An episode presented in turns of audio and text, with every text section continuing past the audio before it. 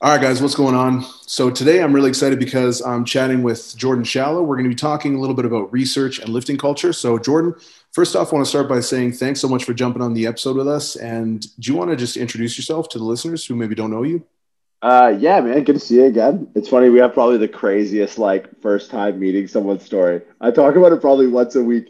The time we met, and then so we had Mexican food in the middle of winter in Toronto with Andrey Malanichev and Omar Isuf, which was quite interesting. Uh, but yeah, so I'm I'm Jordan Shallow. I'm um, I'm a chiropractor originally from Canada. I'm also a strength conditioning coach. Uh, I was a strength coach at Stanford University, a chiropractor, a chiropractor at Apple in the Silicon Valley. I started a company called Pre-Script. Um, we kind of focus on continuing education for fitness and healthcare professionals. I'm a competitive powerlifter in the 110 kilo class and I guess 125 kilo class. Uh, I, I was I do concierge strength coach for most of the guys in the NFL at the moment, and yeah, that's that's pretty much me in a nutshell. Awesome, man. Yeah, we. Uh, I, I, to be honest, I didn't even know there was anything under 125 kilos for weight classes. I yeah, well, there's what up. Right. That's cut off. Yeah. That's where the men. That's where the men's weight classes start. Yeah, uh, yeah. I, I I 15 diet my way down to 110s a handful of times. Actually, I think my best total is at 110, if I'm not mistaken. But uh, yeah, I prefer the much uh, healthier 125 kilo class, if I'm being honest. Oh, of course. Yeah, I dropped below 125. Actually, I'm below 125 right now, and my homie is always making fun of me. He's like, "Man, status happens only at that 125 mark." So that's a that's see that's a European thing though. That's some Dutch shit because like here here it's like 100 kilos. Like anything else than 100 kilos, but to push it to 125 or less is like oof. That's that's some that's some old world man shit. yeah, exactly. So uh, to to kind of get right into it, um, one of the things that I wanted to talk about, because this is something that I've talked about quite a bit, and I, I, know you've talked about it a lot on your podcast as well, is the impact of research on lifting culture. Not just research, but the availability of information. So it's kind of this double edged sword where, on the one hand, you know, guys like yourself who are dedicated to training and who are very serious about, you know, their goals can use it to get better results and to train more effectively. Whereas on the other hand, sometimes people use it almost as a justification to avoid hard work and training and you know major in the minors for for lack of a better term. So can you kind of give your perception on how this kind of new culture is developing and and what sort of impact it's having on uh, on lifters in general? That's the hard part. Like i like the way i was looking at the podcast like the projected podcast title before hopping on and i kind of thought to myself like research doesn't really affect lifting culture and, and there's obviously a caveat to that because I don't respect anyone who really is swayed. No real lifter is going to be swayed by prevailing research, right? Like a real lift, like Ed Coan doesn't read PubMed articles and go, "Oh shit, I should probably do this." It's like, then fuck you. You know what I mean? Like you want to have petty arguments and pretend to be smart on the internet to try and siphon off people to your education platforms or you know into your own personal training shit. That's fine. But at the end of the day, it's not about what you know; it's about what you can prove right? Who have you coached? How have you made the best better? How have you made yourself better? How do you educate yourself? How do you apply these concepts? How do you think critically? Do you have the humility to admit when you're wrong? If, you know, like it's just, it's such an echo chamber of like factions in the way people think about biomechanics through the research lens. And it's, it's so subdivided now. I just sit back and like, you guys can argue. I'm to go fucking train. And, and then you see that, right? Like the more the people argue on the internet, the, the on average, the smaller the circumference of their arms, right? So it's like they're, they're that's, that's for, for a fucking nation, right? Like, you know, the correlation is the more research you read, the smaller your arms get. And it's like, oh, well, man, maybe if you spent more time like doing bicep curls and and not reading a bunch of studies. Like the science of reproducibility, like the meta science of science itself. Sorry, Flo's losing her mind, and she's deaf, so I could yell and she won't hear anything. Um, but the meta science on science is not good, right? Like the lack of abilities for scientific studies to be reproduced and yield similar results is astonishing. It's like, yeah, that's what that's that study yielded because it was done on a Tuesday but what if you did it on a Thursday? Or what if Mercury was in retrograde? Or what? Or maybe the fucking examiner was a Sagittarius. I don't know.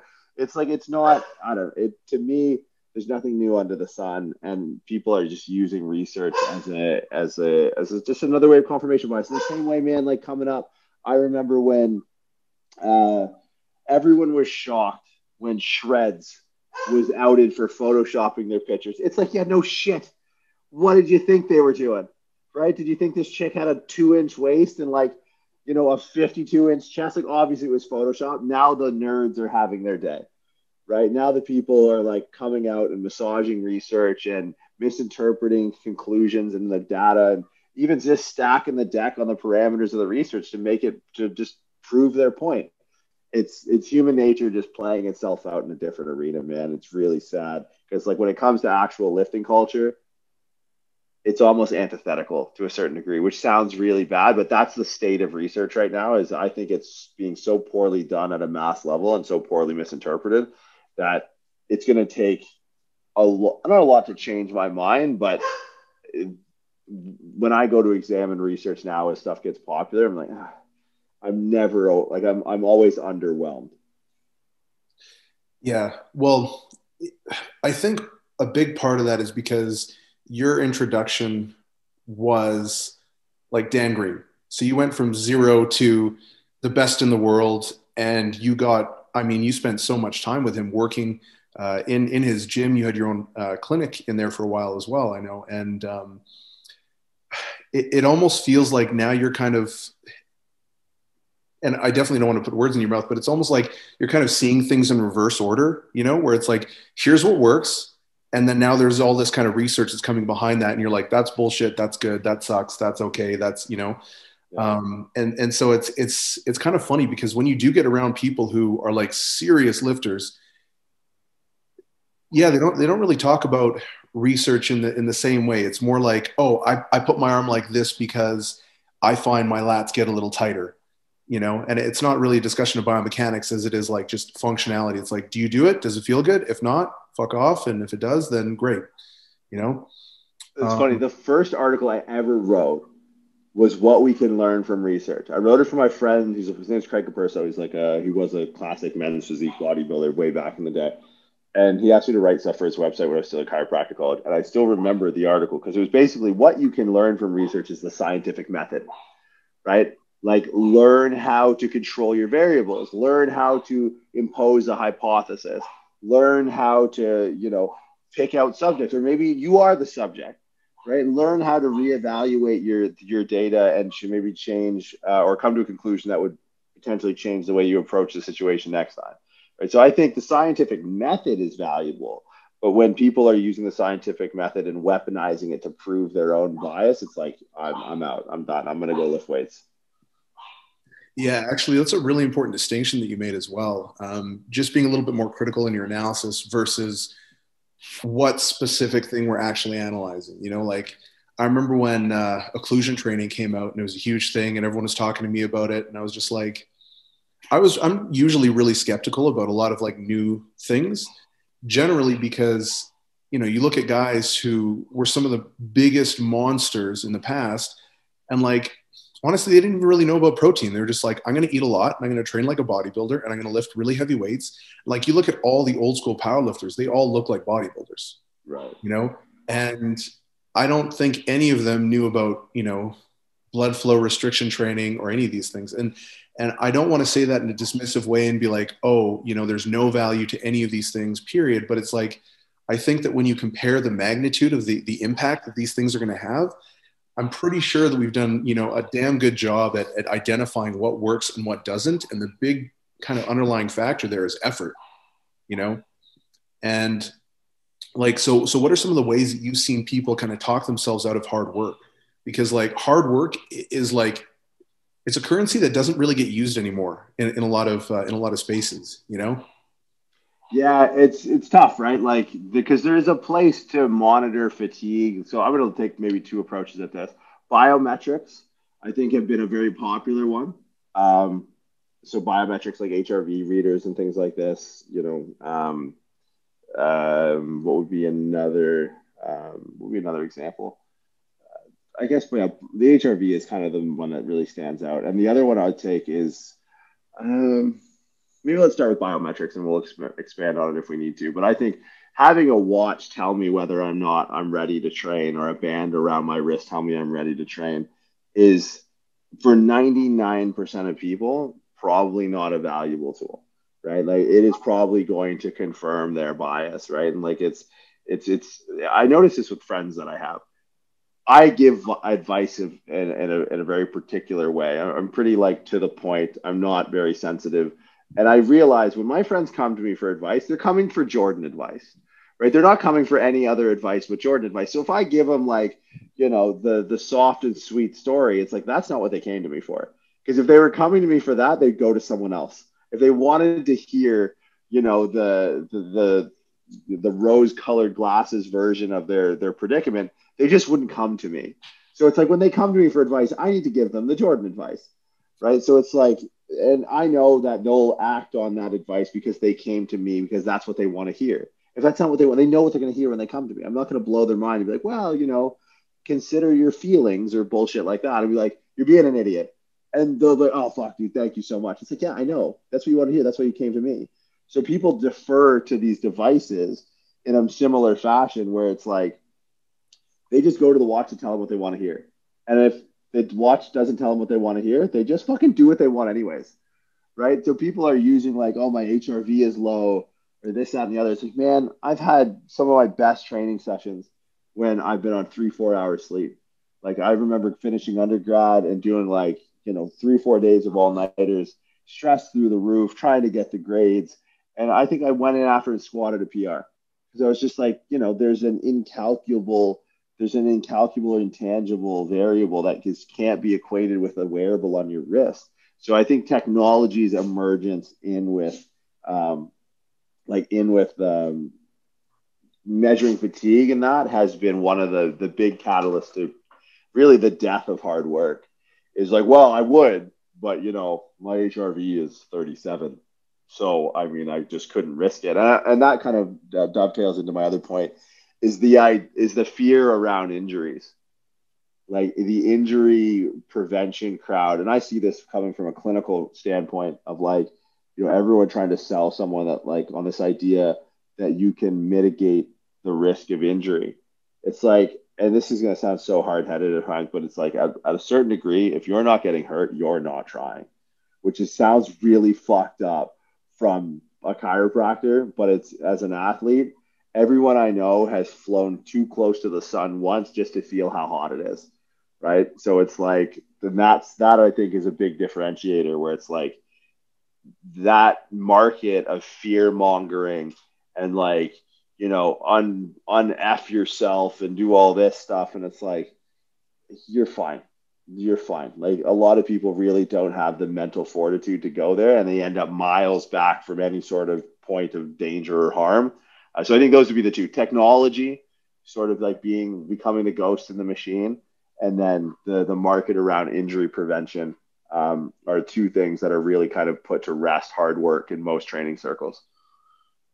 Yeah, it's funny because like a lot of the times when you start to rely on these external sources for for of information, whether it be HRV or other kind of metrics, a lot of the times it can kind of be one of two things. Like if, if the right person's using it, it can bolster what they're already doing and make them do go a little bit better. You know, that's more so in like the the sport coaching, like football players, things like that.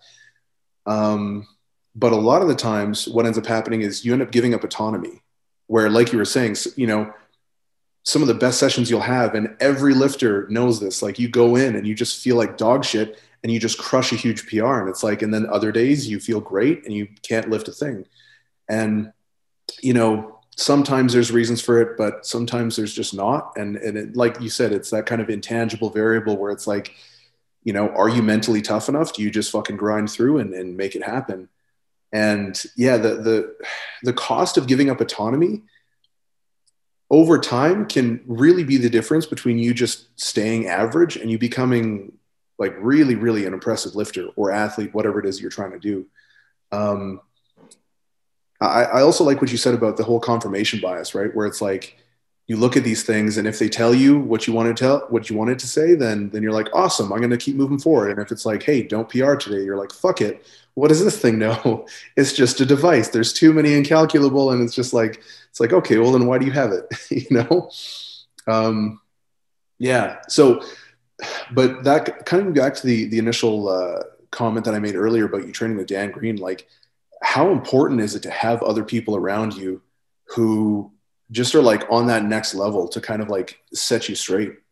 Yeah, and I think, dude, that's a, obviously I think it's it's invaluable, but you see it right. Like Boss Barbell Club was a really at the time I was there, like in the recent powerlifting history, was the most impressive gym ever. Like people don't realize it, and you know, Mark can call this gym the strongest gym in the West, but it's like you know, you bring that shit two hours down the road and you're to get shown what's what and who's who, right? Like, because we had Dan Green, Andrew Herbert, um, Kristy Hawkins, and Emily Hu. So I would go, and that's just to name a handful uh, of like the top lifters, but every single one of them at a certain point had all the weight, all the records in their weight class. Kristy Hawkins dominates the 165, Emily 113 and 124. Uh, Dan and Andrew both had their hand at 242 and 220. And so, but you see that though, like you see that in gyms if you pay attention. Like, you know, I'm out here in Miami at the moment, like hybrid performance. They were like Marcus Leone last year was, you know, he'll knock down the uh, down the door of a 2300 total at the U.S. Open next year. You go up the road um, to where Dan Bell trains. There's Dan Bell, there's Seth Albersworth, and there's a handful of other guys.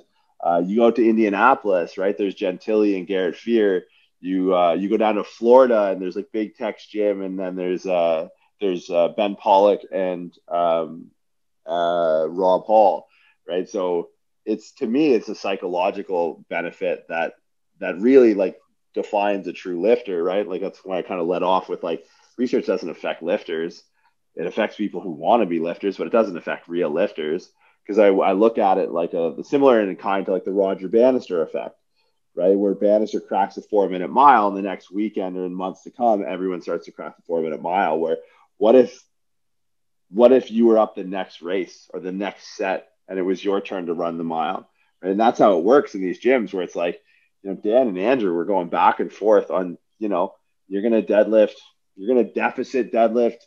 I don't know, 760 for reps. All right. Well, I guess I got to do 760 for either more reps or 804 off a deficit. It's like, when does this stop right so i think there is such an intangible environment and it's like when you kind of know what the like what a human body is capable of it's really only like what's between the ears that's going to set it apart and there's something about like competition in athletes and that, that like prey drive is like very real and so to put yourself in a situation like that is going to just it's it's it's everything and there's no there's no there's no science, there's no principle, there's no research study that could trump that psychological boost of being in a room with the best in the world.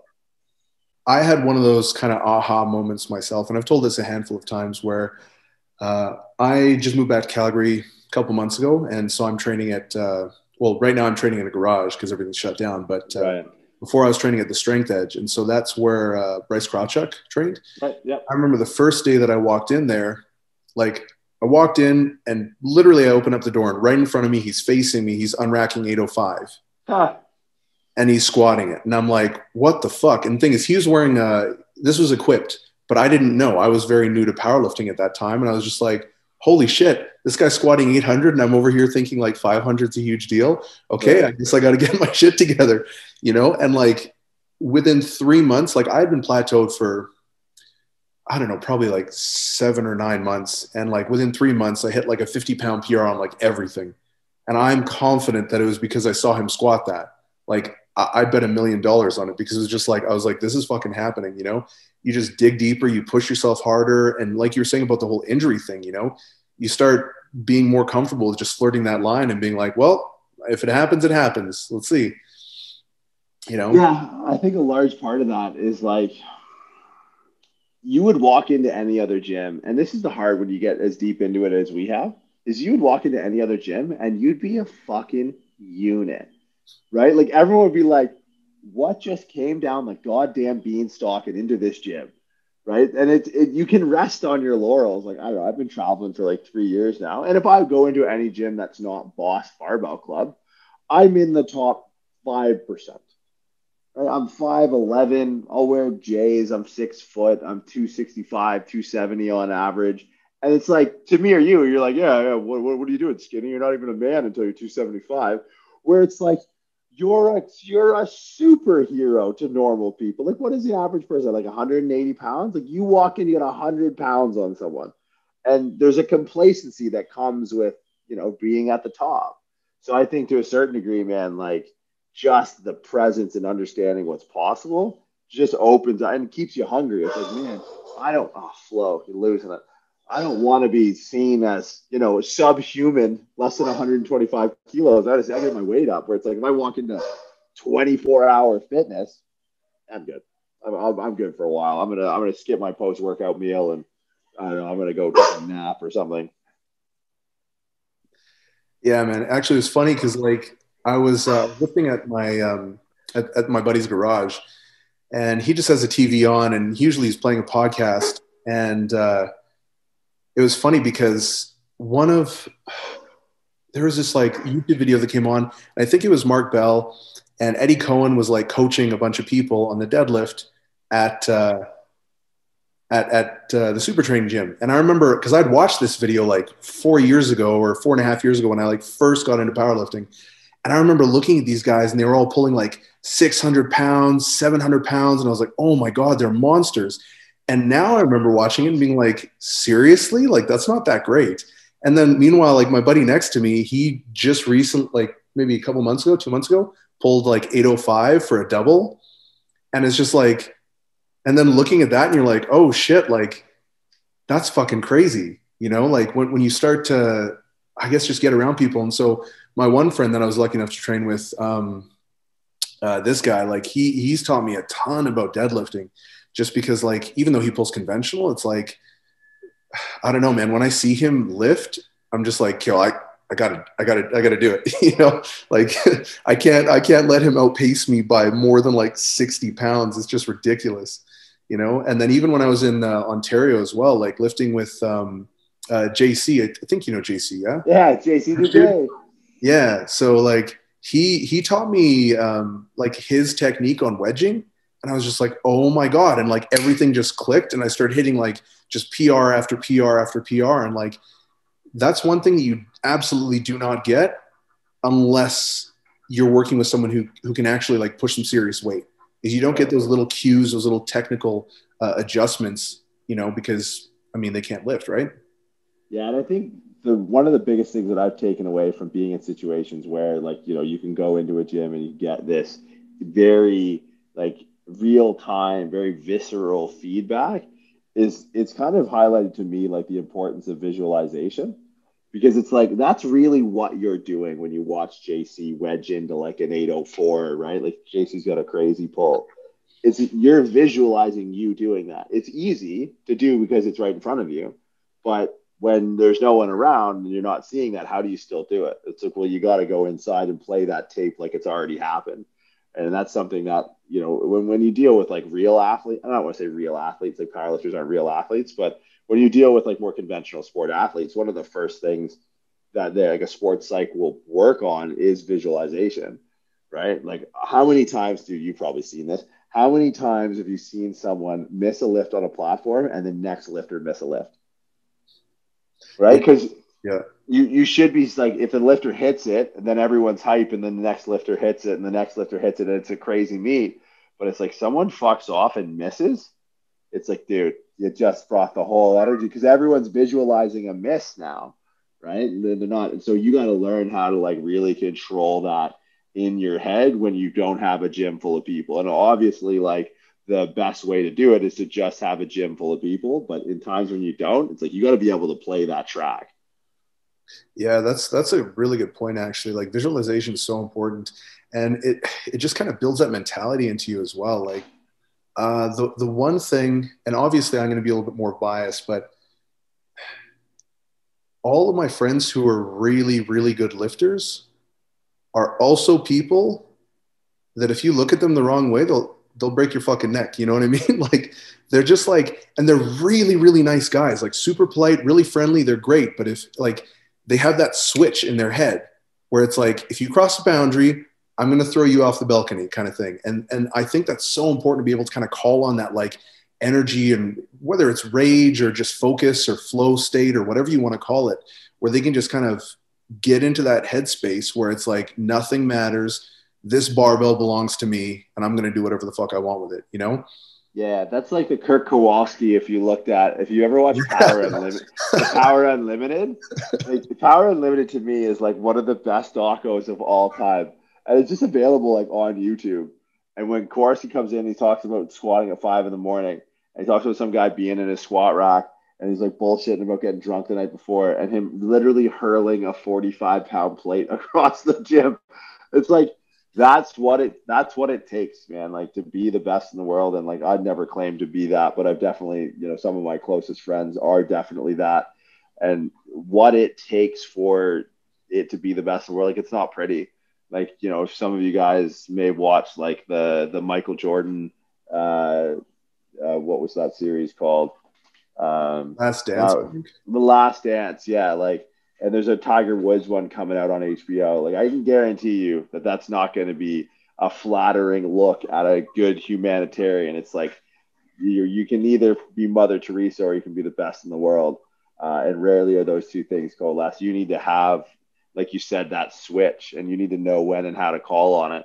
Um, and if you can do that effectively, and you can control and like channel that aggression, you're going to be a dangerous, dangerous person, regardless of what you're trying to do, whether it's lifting weights, whether it's, you know, I have friends that are in the military that are like this, like really nice guys, but when they have a job to do, they have a job to do and they take that job very seriously. No, 100%. And uh, it's funny too, because like one of the things that, um, that I've always noticed when I'm having conversation with people, like I'll get messages on Instagram, people ask me questions about certain things, and uh, it it usually becomes pretty apparent that a lot of the times people don't necessarily know what they're getting themselves into when they set a goal for themselves. You know, they'll say like, "I want to win." provincials or nationals worlds or you know whatever it might be but they usually don't really understand what's actually at stake, the kind of sacrifices they have to make, or you know how it's going to detract from other aspects of their life. You know whether it's relational or, or you know social, whatever.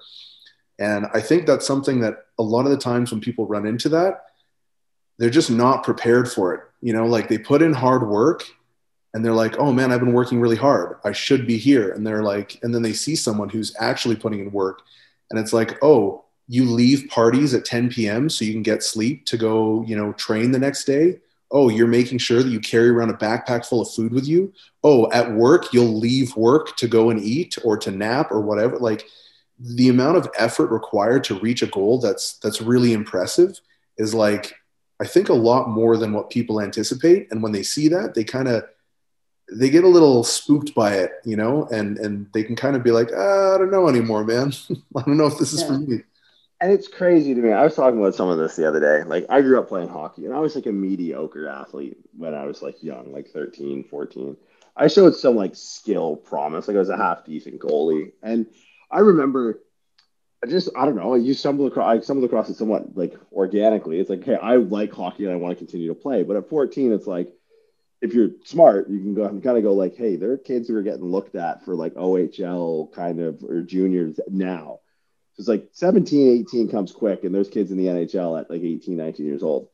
So it's like, all right. And all I did was I just started like when the puck wasn't near me in practice, I just started doing some drills, just like sliding across the crease and sliding back and like doing some plays. And I was just, I got left alone for the most part. Like no one said anything, but I did that for two or three seasons.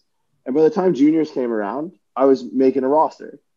And it was like, really? That's all it, that's all it took was it just took for me just to do a couple like because you say that through the lens of someone who's obviously like done all those things, have taken the naps and taken the meals, and but like it's not that hard. That's my biggest thing, and maybe it's not hard to us because we want the desired outcome, and it's like really like all I need to do is like eat some more food and sleep more It's like, is that really that difficult? And so it comes down to me. It's like, and this is where I I kind of differ a little bit. Uh, maybe not differ, but like my stance is, it's not how bad do you want it. It's how much do you love it. Do you love it enough to get the sleep and eat the meals? Because if you do, then it's an easy decision. Like this, this you know, disciplined, fucking militant, hardcore. I'm gonna kick your ass thing. It's like, yeah, it's it's not that, man. Like that that doesn't that doesn't do it at the end of the day. Like to me, it's do you love the idea of being at least stronger than you were or stronger than your competition? Then you'll do what's necessary. And if you don't, a lot of times the realization people come to is that they really just didn't love it that much. They love the idea of it. I love the idea of being stronger or winning a meet. It's like, okay, that'll get you certain, that'll get you, that'll get you third place. Right. But if you love the actual process of doing what it takes, then you'll you'll win every time. Yeah, no, and, and that's a good point too. Um, I, I actually made a video about this, I think yesterday, uh, because I had someone reach out and ask me about like how I stay motivated and stuff like that. And I honestly just told them that I don't really stay motivated. Like one, I do enjoy it, but a lot of the times when I'm lifting, I probably don't enjoy like, you know, doing 10 rep maxes or like just any of the nonsense that I program for myself. But like, uh, you know, like you leave there and you're like, you know what, I accomplished something today and and it means something to you and it's it's worthwhile it's it's worth the sacrifice. And so yeah like you said you do it because you love it not necessarily because someone has to hold a gun to your head. But at the same time like i also think that if you're looking to external sources of motivation all the time it's like dude i question whether or not this is something you actually want. Right. you know like why why do you always need to like why would i need to go and watch you you know give me a pump up talk just so i can make it into the gym? Or so I can get to bed earlier. You know, like why do I need to always be watching CT Fletcher give rants on this stuff? You know, it's like, dude, if, if you don't want it, then you don't want it. And if you do, then, you know, like every day is going to look the same. It's just going to be the same boring old shit over and over and over. And then you just, you know, wake up in 15, 20 years and you're there, you know, or you're pretty close. Right. And that, that I think that's the biggest uh, thing that people get wrong is they think they, they always try and fill their time with, you know, they think it's going to be like a Rocky montage where it's like, oh, if I just do more more more. And it's like, man, usually you have to do less. You have to cut certain people out of your life. You have to sleep more. You have to make better decisions. You got to eat healthier. You got to have discernment. You got to make sure your life is pretty stress free. You got to make sure you're having fun in your life outside of your goals because that's going to give you the, the fuel and all that shit to actually do really well inside. Uh, and it's like, you know, there's so much stuff that you have to do that it's like if you don't love it and you're always looking for motivation, it's like, dude, why are you doing it? I think people are doing it. I think you hit the head nail on the head about like they're looking for something to give themselves meaning, right? I, I think that's like a fundamental like guiding principle as to why most people do anything. It's like they do it for like a sense of meaning, and it's like the thing is, is it doesn't have to be lifting right? I I'm lucky. I'm sure you consider yourself lucky that for whatever reason, the thing that gives you some meaning, and I'm not saying it's going to be all of it, is lifting. Is like the literal bearing of a cross. Like this is my hill to die on. This is what I do. But it's like it's cool if it's not that, right? Like there's obvious, like you know, you're a big dude. That helps in other parts of your life. I'm sure there are points where you didn't know that if you were a smaller person, you would be in a vulnerable situation. You didn't think about it because you're 6'4, like 280. You scare the shit out of most mortals. It's like that guy took someone else's wallet that night. Right. So people want, they want that life. Like they want what comes with like, you know, and I'm maybe just for like kind of putting this out there. It might not be true for everyone, but like, I think because I can play an instrument, right? Like I play guitar, not well, but I play it. It's something I do outside of lifting. But unless if unless I'm wearing like a Fender t shirt, you would have no idea. It is quite obvious to me that you, Daniel, enjoy lifting because you're taking up 90% of the screen and it's just your shoulders and head. Right. So it's a, it's, it's a really interesting hobby because, like, let's, I mean, let's not mince words. Like, it is absolutely a hobby. The money that's involved in it is you're playing for plastic trophies in the back of some guy's dusty fucking garage. Like, I've lost so much money for this fucking hobby. Definitely have not ever made any money off of it. Any money that I've made has been lost in like fucking diet and all that bullshit. So yeah, hundred percent. but it, there's it's it's unlike every other hobby, like like an instrument, or if you're into art or traveling, it's like unless you know, there's nothing you really wear on your sleeve like you know, a finding meaning in lifting because it's it's just such a visual, visceral thing. Like, and it's a byproduct that I think a lot of people seek after or sought after. But it's like if I I always thought about this because I've been posed this question a few times. It's like, what if I had a daughter? Would you want her to have a boyfriend that was a lifter?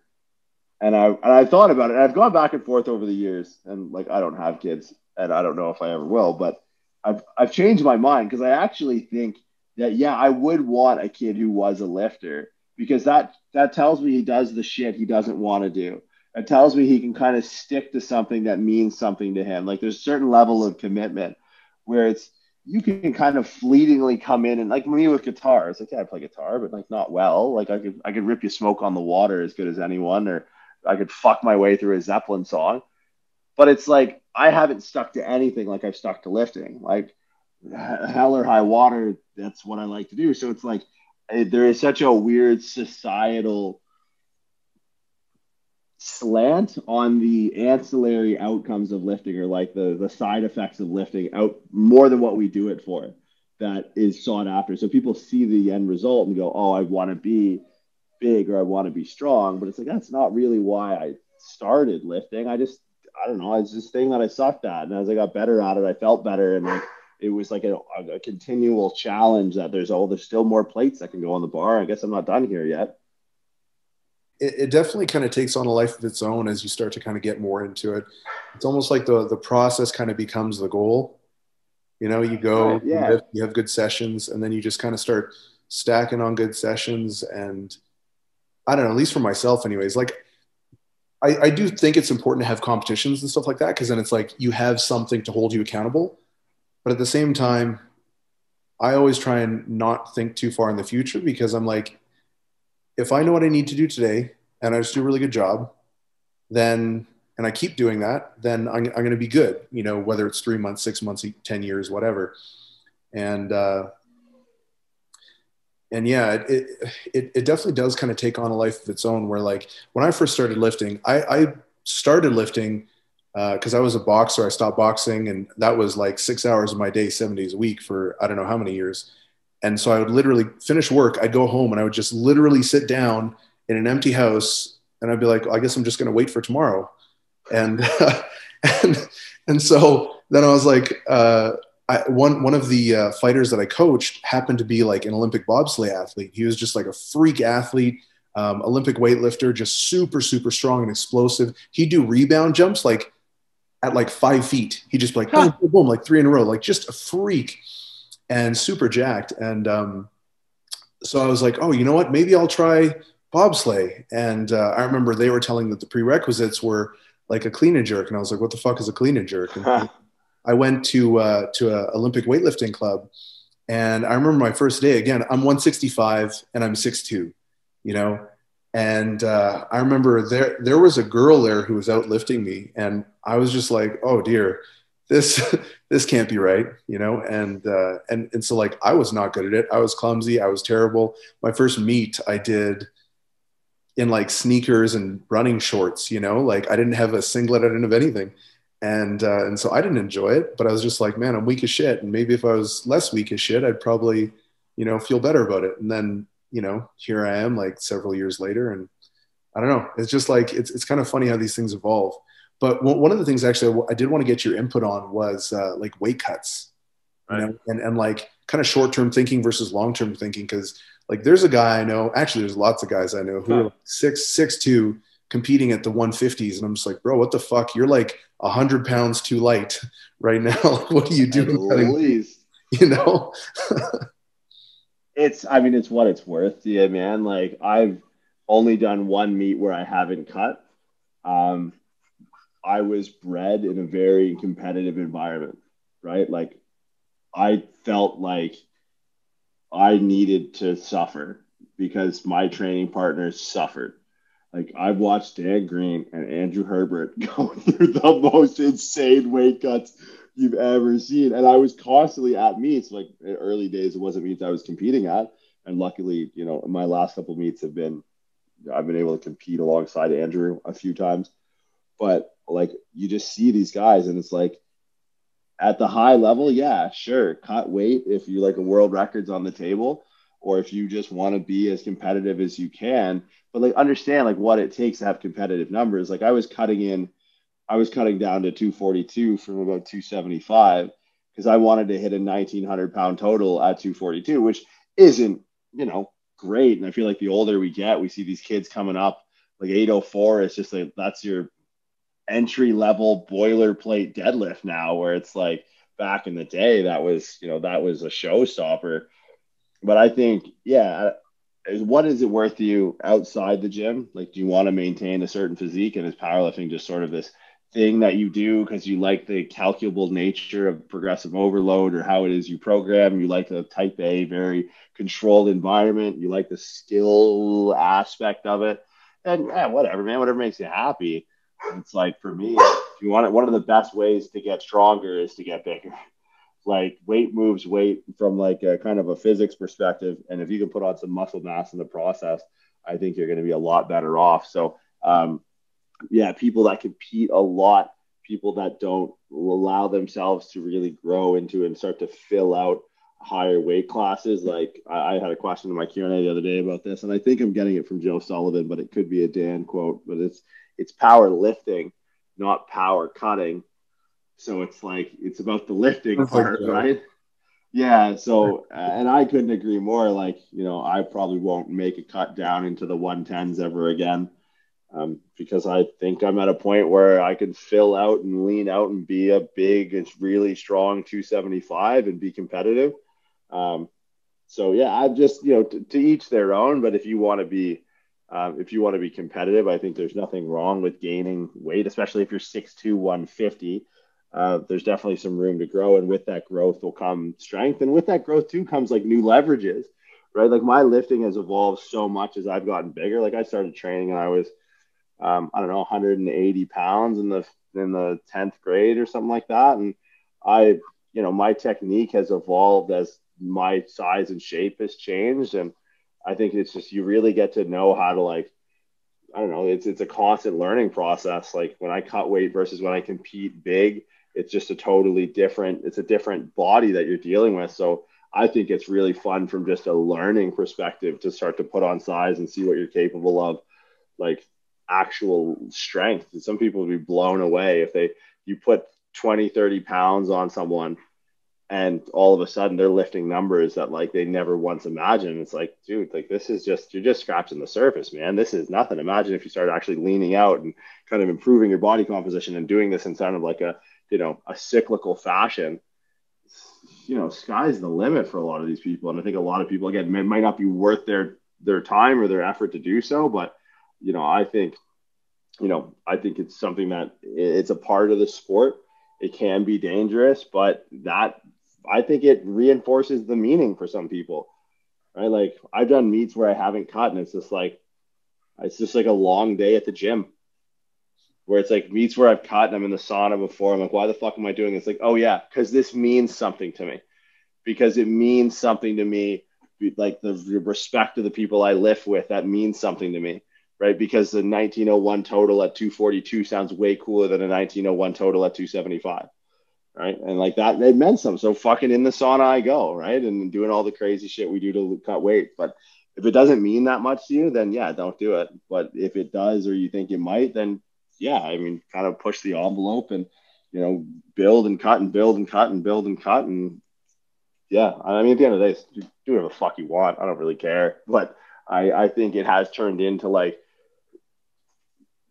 the cutting has become very prominent in places where it doesn't need like if you're 155 pounds don't cut because no one gives a shit like sorry but nobody gives a shit right like no one cares until there's 700 pounds on the bar like that's as much as it's not a spectator sport it becomes a spectator sport when there's 700 pounds on the bar so it's funny like speak, speaking of that i remember i was at a gym one time this was when i first moved down to uh, ontario and I was uh, I was coaching at a gym, and one of the women came up to me and she's like, "Hey, so like, uh, like, is it true? And I'm like, is what true? And she's like, one of the people were telling me they saw on your Instagram you were deadlifting 800 pounds. And I was like, no, no, no, I can't deadlift 800 pounds. Like I wish, you know, in, in the future, but not, not now. And she's like, well, how much do you lift right now? And I was like, a little over 700. She's like, oh, okay. It's like, fuck you. Like, what are you talking about? As if that's like something to scoff at. But, but it's so true because like, like you said a minute ago, right? Um, you get these guys who it's just like a 17 year old dude just pulling 800 for a double. And you're like, where, like, what created this guy? Like, I want to see this dude's parents. Like, I'm assuming right. it was like his mom got attacked by a bear and then he's the thought, you know, he's the result. And you're just like, what the fuck? Like, but that's all over the place now. It's Instagram, everything. It's just like, no matter how big you are and how much you lift, it's just like, oh, well, you know, you've just joined the ranks of like thousands of other people now on the internet. And you're like, oh, God damn it.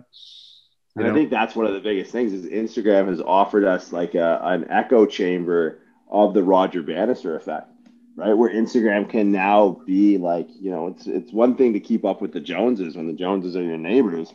It's another thing to keep up with the Joneses when they're living in your fucking pocket and there's everyone in the world, right? Like, you know, we have some lifters that are just exceptional, Jamal, Yuri, um, to name a few, but they're that is not only seen by people present at these meets, it's seen by everyone, right? When Jamal steps up and pulls like 1050 or Yuri pulls and it's like their totals like 2350 or 2350 at big dogs or whatever it was, like everyone sees that.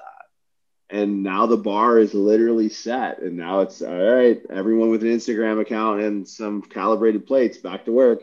This is now the new this is the new normal. So it's uh yeah, it's uh, it's it's interesting to see how that exposure of that high performance is really starting to breed better performing athletes. Yeah, it's crazy because, like you said, right? You go to a gym and pretty much any good life or whatever, and you can pat yourself on the back because you're going to be lifting, you know, several multiples more than what you know the next guy's lifting. But then at the same time, you on Instagram and you're like, oh, maybe I should shut the fuck up. Right. you know, because yeah, this, guy, this, guy's 21 and he just put up, you know, the the heaviest total in history. Like I remember there was that, uh, I think it was like maybe a year or two ago. There was that Australian guy. I think he was the first guy to squat a thousand and pull over 900 in the same meet. Yeah, the god, Alex Simon. Yeah, and he, he was like 19 or 22. Like he was real young. Just like great. it's it's absolutely insane. And then to think that like if he wanted, he could still keep getting stronger into his 30s and 40s. You're like, man, I wonder what that guy's capable of. Which actually brings up another really interesting point about the fall off, right? Like, there are guys who come into the sport and you're like, man, I wonder where this guy's going to be in 10 years. And then in six months, you never hear of him again. And it's like, where did these guys go? Like, what, what's going on? You know? Yeah, it, well, I think there's a lot of factors to that. Obviously, like with you know the, the elephant in the room with that is going to be drug use a lot of the times and there's underlying health. I mean, you every breath you take, you got to pay back, man. So if you're if you're cutting cor- and not cutting corners, man, like there's no there's no drug tests in the jungle, but people take excessive means to get to excessive ends, and that's not necessarily a sustainable lifestyle. Uh, and then there's the money and time and dedication thing. I think a lot of times when you see people falling off, it's you know, yeah, they're great in the world, like they're great, they're the best in the world, but like if they have a nine to five and a wife and kids, to maintain that level of discipline that's going to now take to fend off everyone else who's coming for you like it's it's going to be you're probably a little bit strenuous on your on your family on your work on you know everything that exists outside of powerlifting. And if you are reliant on that for your lifestyle because powerlifting sure as shit can't give you the lifestyle like another professional sport could you got to make a decision. And you know like you kind of alluded to like you got a bit of a shelf life when it comes to this you can't you, you yeah like you said get strong into your 30s and maybe your 40s but you're to be earning money doing this into your 30s and 40s or you know you, what's your what do you have an ira what's your what's your pension plan? Like you got a 401k oh you can't pay your mortgage with your total. Like all right well it's been fun guys. We'll see you later. So i think there's a lot of compounding factors that makes powerlifting from like just a long-term standpoint a very difficult sport to compete in. Obviously like the physical nature and what it does or what it can do to your body is one thing, but what it can do to your relationships, what it can do to your like lifestyle, your your your work life balance. Like it's I've seen a lot of people, you know, sacrifice those things, and I'm not I'm not a judge or jury, but like, yeah, I think sure if you'd ask some people who've been in the game for a long time, if they could go back and change it, it's like maybe they would have prioritized other things in their life. It's, it's a very unforgiving sport in that way for what it takes to be at the top and stay at the top. It's very taxing, and if that that reward of just merely being the best on openpowerlifting.org has to mean a lot to you. Um, because if you have other things in your life that are meaningful, they're going to start going away pretty quickly. Yeah. So, in your mind, what, what is like a general hierarchy of like, okay, these are the things that matter, you know, in, in this kind of rank order. And then the, the rest, it's like they kind of self organize on their own. Yeah. I don't know, man. Like, I would say it's less of an activity thing and more of like a core values thing. Like, I value like service, probably highest in that on that list.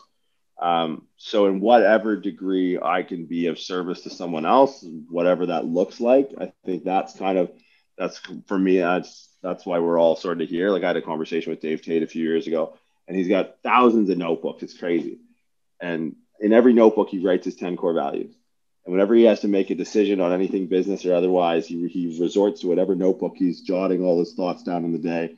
And he has these 10 core values that sort of guide his decision making process. So for me, it's not so much like ah, lifting is my priority or business is my priority or anything like that. Um, I think it's just service. Like for me, that's like however I can exact that. That's kind of what I gravitate towards. And sometimes that's you know, hey, I'm in Miami. Like, hey, dude, like, uh, you know, I would love to get a lift in. They're like, yeah, sure, man, great. I know I lift weights and do that. Or hey, I want to like take this course or something. Like, oh, okay, yeah, like then it's work. So I, I don't really make decisions based off of like what it is I'm doing. It's more so like why I'm doing it. I think that might be kind of how I'd frame it without ever like without actually thinking about it too too long.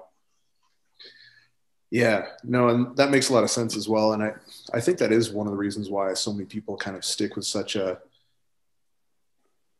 a thankless sport, so to speak, where there there isn't really any reward. Like the reward is just doing the work and and yeah. you know seeing seeing the rewards from that. But uh, you know, it really does line up with with your core values. It's like, do you, you know, are you persistent? Are you dedicated? Are you hard worker? Are you intelligent? Are you adaptable, resourceful? Like all these different things. And and it really does, you know, on the one hand, I don't think you can look at someone's physique and say, this is who you are because of your physique, you know, fat or skinny or whatever.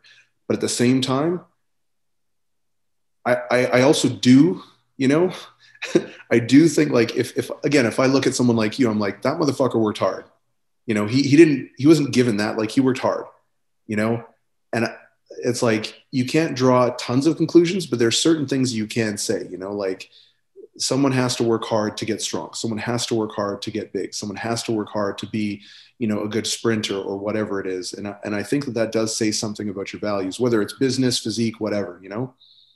I don't think I don't know if I'd go physique. I definitely get what you're saying, but I've had this conversation with someone recently, and it was more so like, show me someone as they're failing a rep or at the end of a set, and I'll tell you what type of person they are. Yeah, yeah. Like that to me is like when I train with someone, it's like, all right, bitch, let's go out on the shield, right? And if it's like you know, uh, you can because you've been around enough people and you've taken yourself out behind the woodshed enough times where it's like you know what you know what breaks first. Was it the body or was it the mind? So it's like, is there's that scene in that Batman movie with Heath Ledger where he's in the he's in the jail cell with the other cop, and he's like, you know, you find out who people really are when they die. He's like, how many of my friends, how many of your friends did I kill? And he's like, five. He goes, do you want to know which one of them were cowards? I think of that when I train with people sometimes and I see them like, savage. you know, we're doing like a five by five bench with like the six set AMRAP, and I see it, and it's like, and I just think to myself, it's like, coward. Like you got like, what are you doing? Like you, I don't know. For me, you got very little time here in like a very metaphysical sense. You have even less time to be able to get strong, and you're leaving reps on the table. It's like I know like physique might not be able to tell me, but like you show me someone, show me how they fail a rep or show me how they like finish a set, and I'll tell you what type of person they are. Yeah, no, fair point. So we're coming up on that hour mark. I know you have uh, other things you kind of got to get to. So uh, where can people find you? Uh, Instagram's usually the best uh, at the underscore muscle underscore doc. Um, all the pre-script stuff's online at www.pre-script.com podcast. iTunes and Spotify and I don't know, a handful of other places is uh, RX Radio. Um, I think that's it. Uh, YouTube channel, I'm sure there's stuff up there. Muscle Doc Pre-Script YouTube channels out there, I'm sure. Um, yeah, but those are those are the high points. That's where you can usually find me most days. Awesome, man. So definitely go give him a follow. Check out all that stuff. It's going to be linked up in the show notes. So make sure you uh, you check out his stuff. He's always putting out really great stuff. He's got a lot of shit that uh, that he pumps out on the regular. Definitely, definitely, highly recommend going and following him. Uh, Jordan, thanks so much for joining me, man. Appreciate you, brother. Thanks so much.